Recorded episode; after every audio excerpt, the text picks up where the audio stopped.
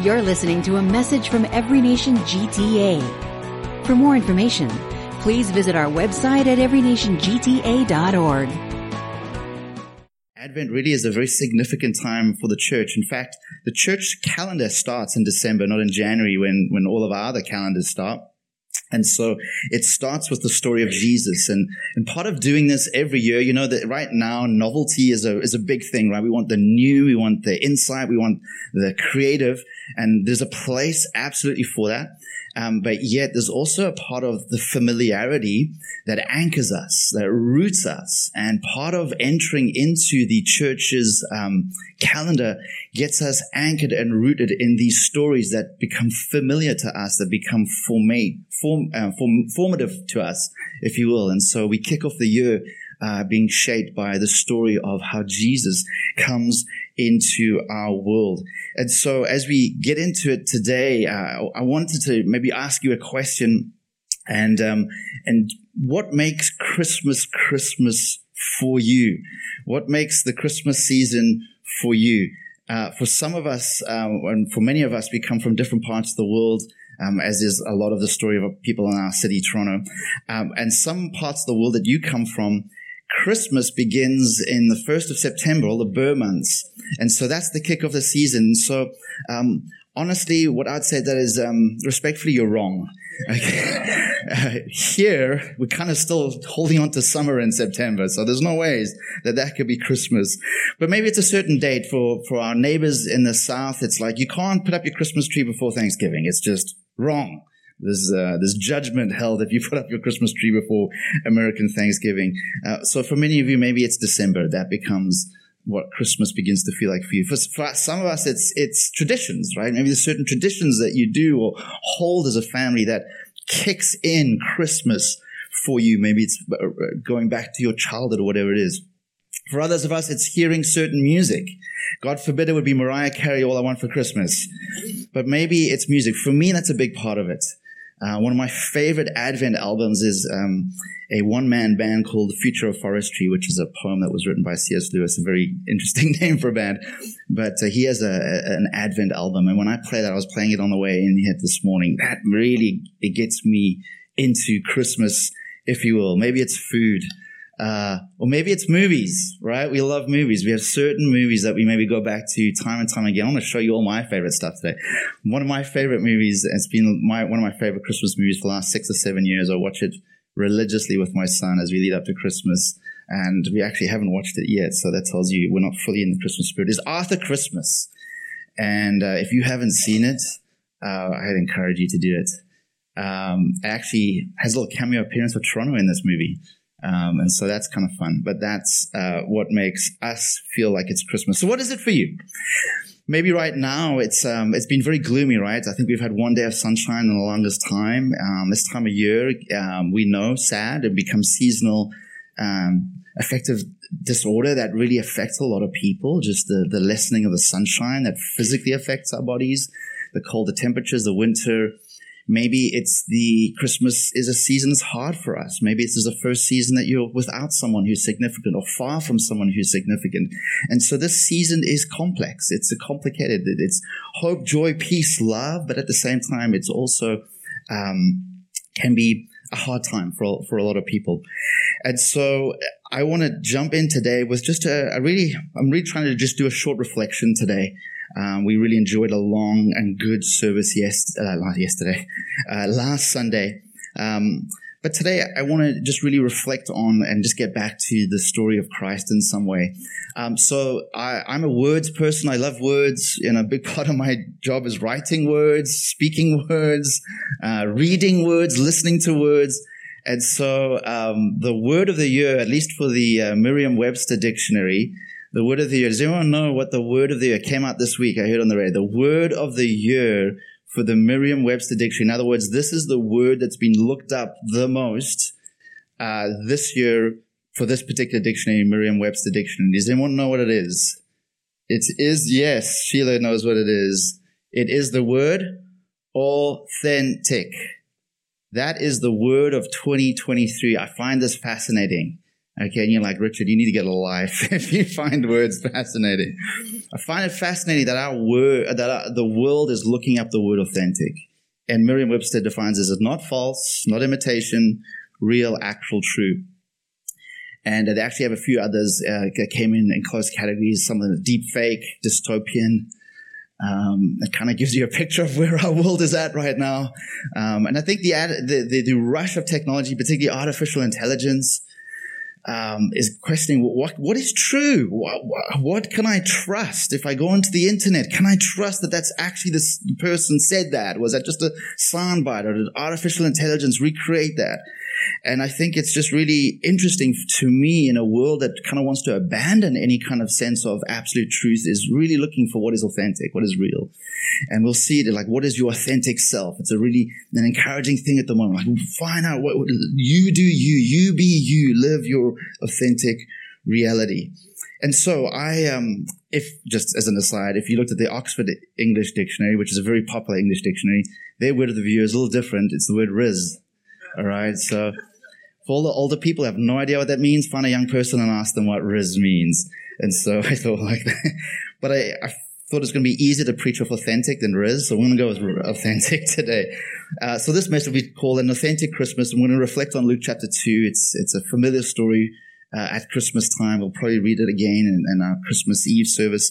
But 8 verse 14 and then just um, four short reflections and then we'll, we'll, um, we'll continue into uh, worship um, it says, and there were shepherds living out in the fields nearby, keeping watch over their flocks at night. An angel of the Lord appeared to them, and the glory of the Lord shone around them. And they were terrified. The angel said to them, Do not be afraid. I bring you good news that will cause great joy for all the people. Today, in the town of David, a Savior has been born to you. He is the Messiah, the Lord. This will be a sign to you. You will find a baby wrapped in cloths and lying in a manger. Suddenly, a great company of the heavenly hosts appeared with the angel, praising God and saying, Glory to God in the highest heaven, and on earth peace to those on whom his favor rests. An authentic Christmas, a sincere, a true, getting back to basics, if you will, Christmas. Uh, and it starts with shepherds. And I find this interesting that the angel brings such a weighty announcement, an announcement that literally is going to change the course of history. In fact, when you write the date or sign the date this week, you're acknowledging this very moment. The birth of Christ literally divides history. We know it before Christ and after Christ. And he comes and the, the heavenly host announces it to shepherds. Now, at the time, if you were a shepherd, it was seen as a lowly occupation. It was kind of looked down upon. In some instances, shepherds weren't really trustworthy. Could you trust them? And significantly, uh, in the Jewish community, if you were a shepherd, that work often made you unceremonially, um, ceremonially unclean. In other words, it excluded you from a lot of the religious uh, festivals, a lot of the religious rituals, because you were working um, uh, with animals that made you ceremonially unclean. So think about being in shepherd's shoes, feeling of feeling this kind of outcastness from society, looked down upon, marginalized. You're out in the field, kind of alone, and this angel arrives. And so what that might, what might that tell us just about God? It might tell us that God really seeks us out that God really comes to us versus us coming to Him. And so Christmas, firstly, reminds us that God's grace meets you, meets me, meets us where we're at. It's really important to remember that. Uh, maybe even coming to a service like this. Maybe maybe you were invited by someone. Maybe it's been a while since you've been in a church service like this, and maybe what went through your mind coming to this service is this is trying to get ready and prepared or trying to put your life together a little bit in order to at least uh, uh, acknowledge God. And so that comes from a, a sincere place, I believe. But when we think that we're going to get our lives together and present it to God and God's going to be, that's amazing, then I think we misunderstand just what our significant problem is and the sense of separation between us and God. And yet God is not standing there upstairs, you know, like you do what you need to do to get me. I'm not coming to you. God comes and God comes to shepherds. God loves the marginalized. God loves the, the underdog. God loves the outcast. God loves the people that even the religious community has forgotten about. What a gracious God. You know, this is unprecedented in other religions. You know, a lot of religions will tell us you need to do this, this, and this. Pray this many times a day. Observe this festival. Do that. Make a pilgrimage here. You know, meditate. Do all the things that you need to do to present yourself pleasing to God. Christianity has value in doing things like that, but not to get to God.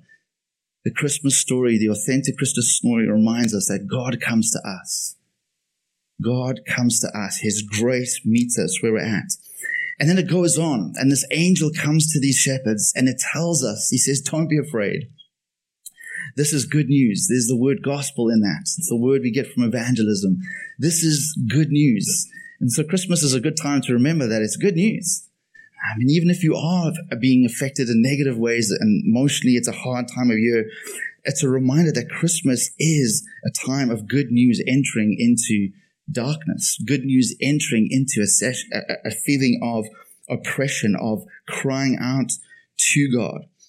And so he brings this good news, or the angel brings this good news, and it says it's good news of great joy for all people. And so this good news is universal. This good news is for every person that's breathing, that's made in the image of God. This good news is not just for a particular class of people. This good news is not just for a particular skin tone or an ethnic uh, community. This is good news for all people, and it's good news that brings great joy. This is the gospel message. It's universal. Also, he gives us some very practical de- detail. He says, Today, a Savior will be born to you in the city of David. And so we know, if you read earlier in the chapter, that today, at the time, Caesar Augustus was the emperor of Rome and Quirinius was the governor of Syria. What on earth does that detail have to do? That this is not some today in Never Neverland, some galaxy far, far away in Middle Earth. This is not some fable or fiction. This is a historical reality that historians, regardless of belief or anti-belief, acknowledge that a historical moment, that this good news has rooted in history, not rooted in fable, not rooted in something that's make believe. It's rooted in history. And then that this gospel is also personal.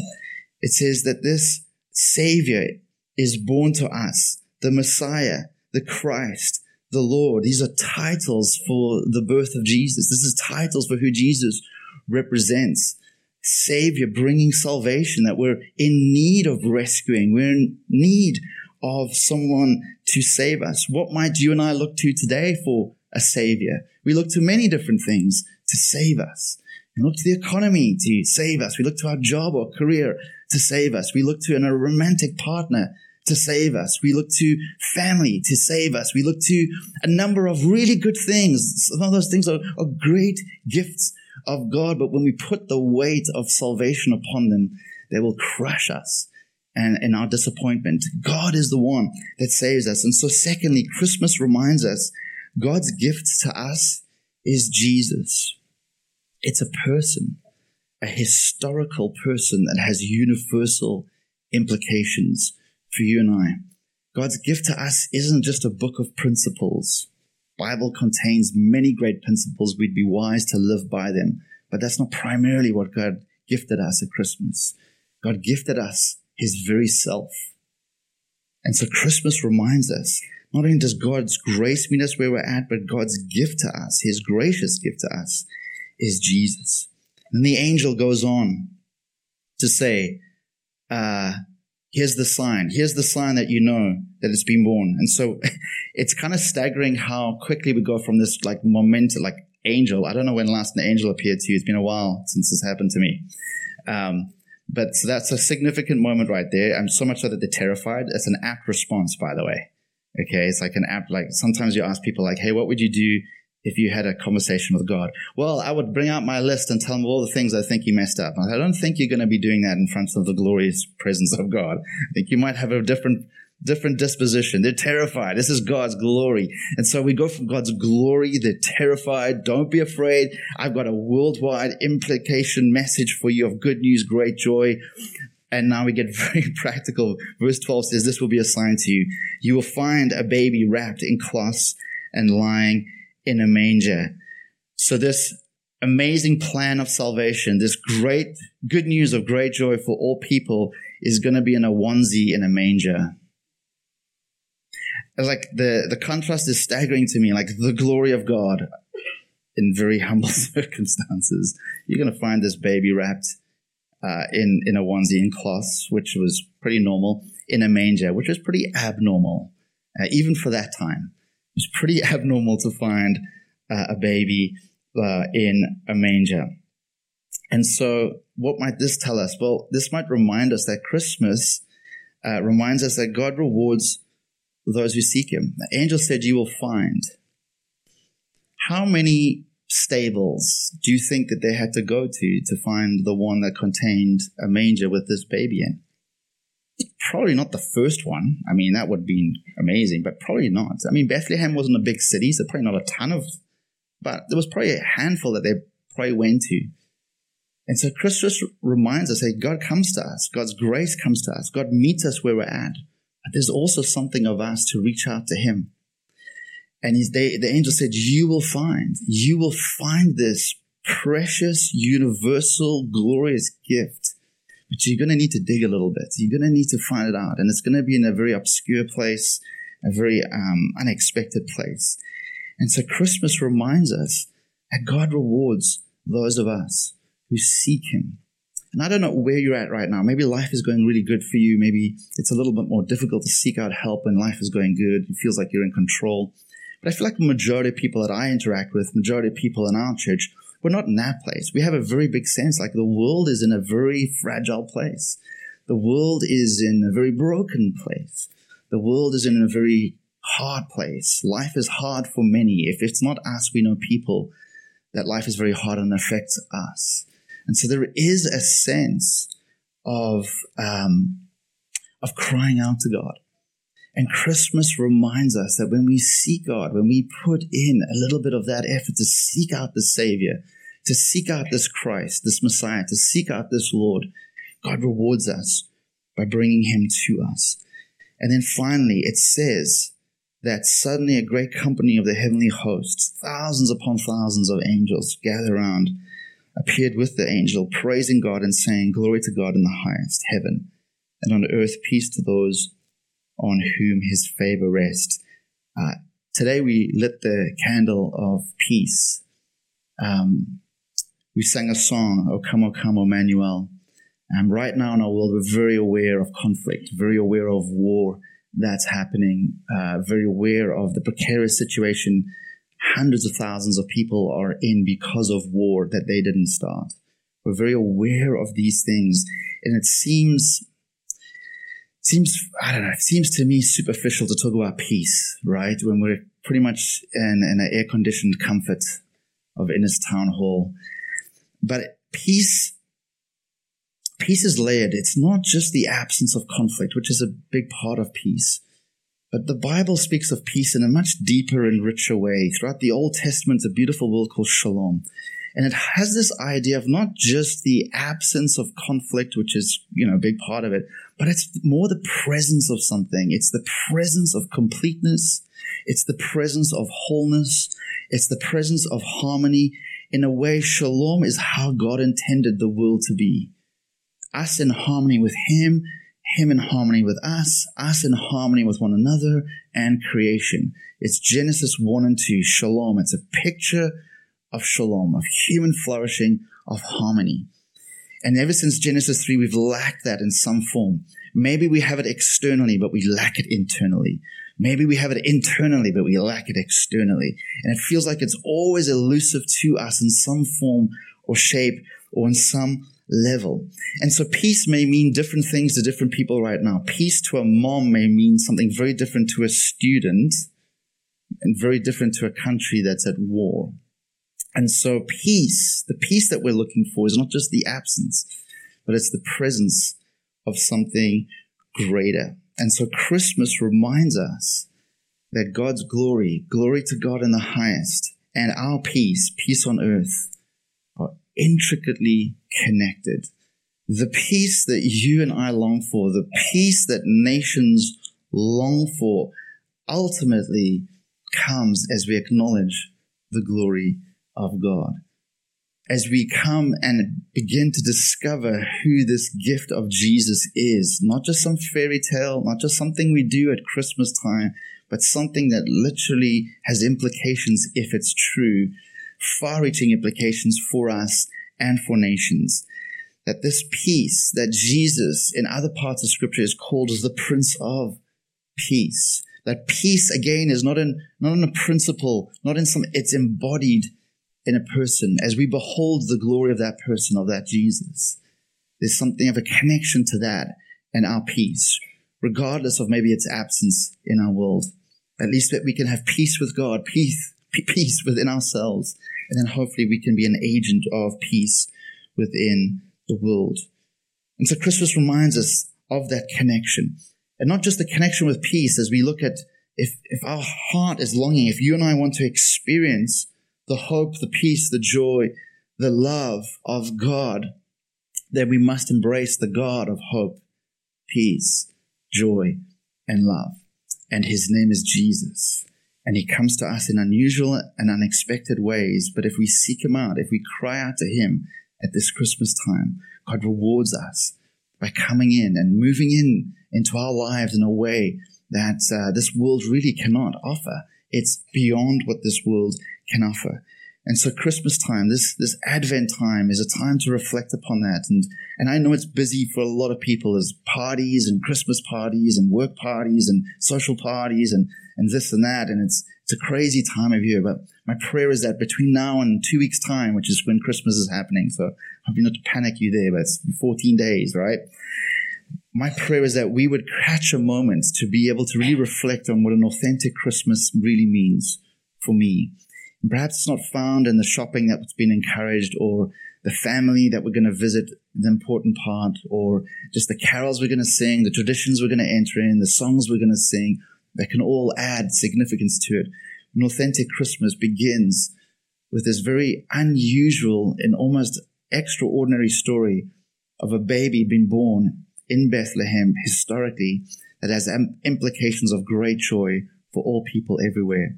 That means you, that means me, that we're in this story. God had you and I in mind in this story.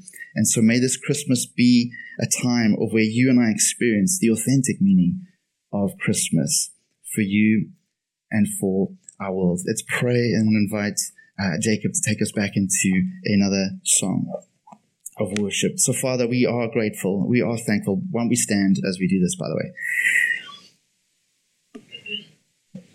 I pray for many of us that the, maybe the familiarity of this season just gets lost in us. Uh, we've just had too many Christmases. Maybe it's a hard time for some of us. And, and God, you know that. Um, but I pray somehow, some way that you would break through even for those that struggle with this time of year. God, that uh, amidst all the frenzy that goes on, God, that we return to what is true, um, what is real, what is authentic. And God, that you have given us a gift, that you have sought us out. You have come to us primarily. Your heart is to move towards us, regardless of where we find ourselves. Just like those shepherds, Lord. That you come to us with a gracious, incredible gift of yourself in Jesus Christ. And that through that gift, the implications of great joy for all people everywhere. And that, Father, as we behold your glory, that we really truly can experience the peace, the hope, the joy, the love that you desire for us, even amidst a world that is absent with those things. And so I pray that this Christmas, this Advent, as we build up, Lord, through your Son Jesus Christ, it would become real and meaningful and significant to us in a way possibly that we've never experienced. And that that would all happen for your glory and then our joy, peace, hope, and love. In your name we pray this. Amen. You've been listening to a message from Every Nation GTA. Thanks for joining us. For more information, visit our website at everynationgta.org.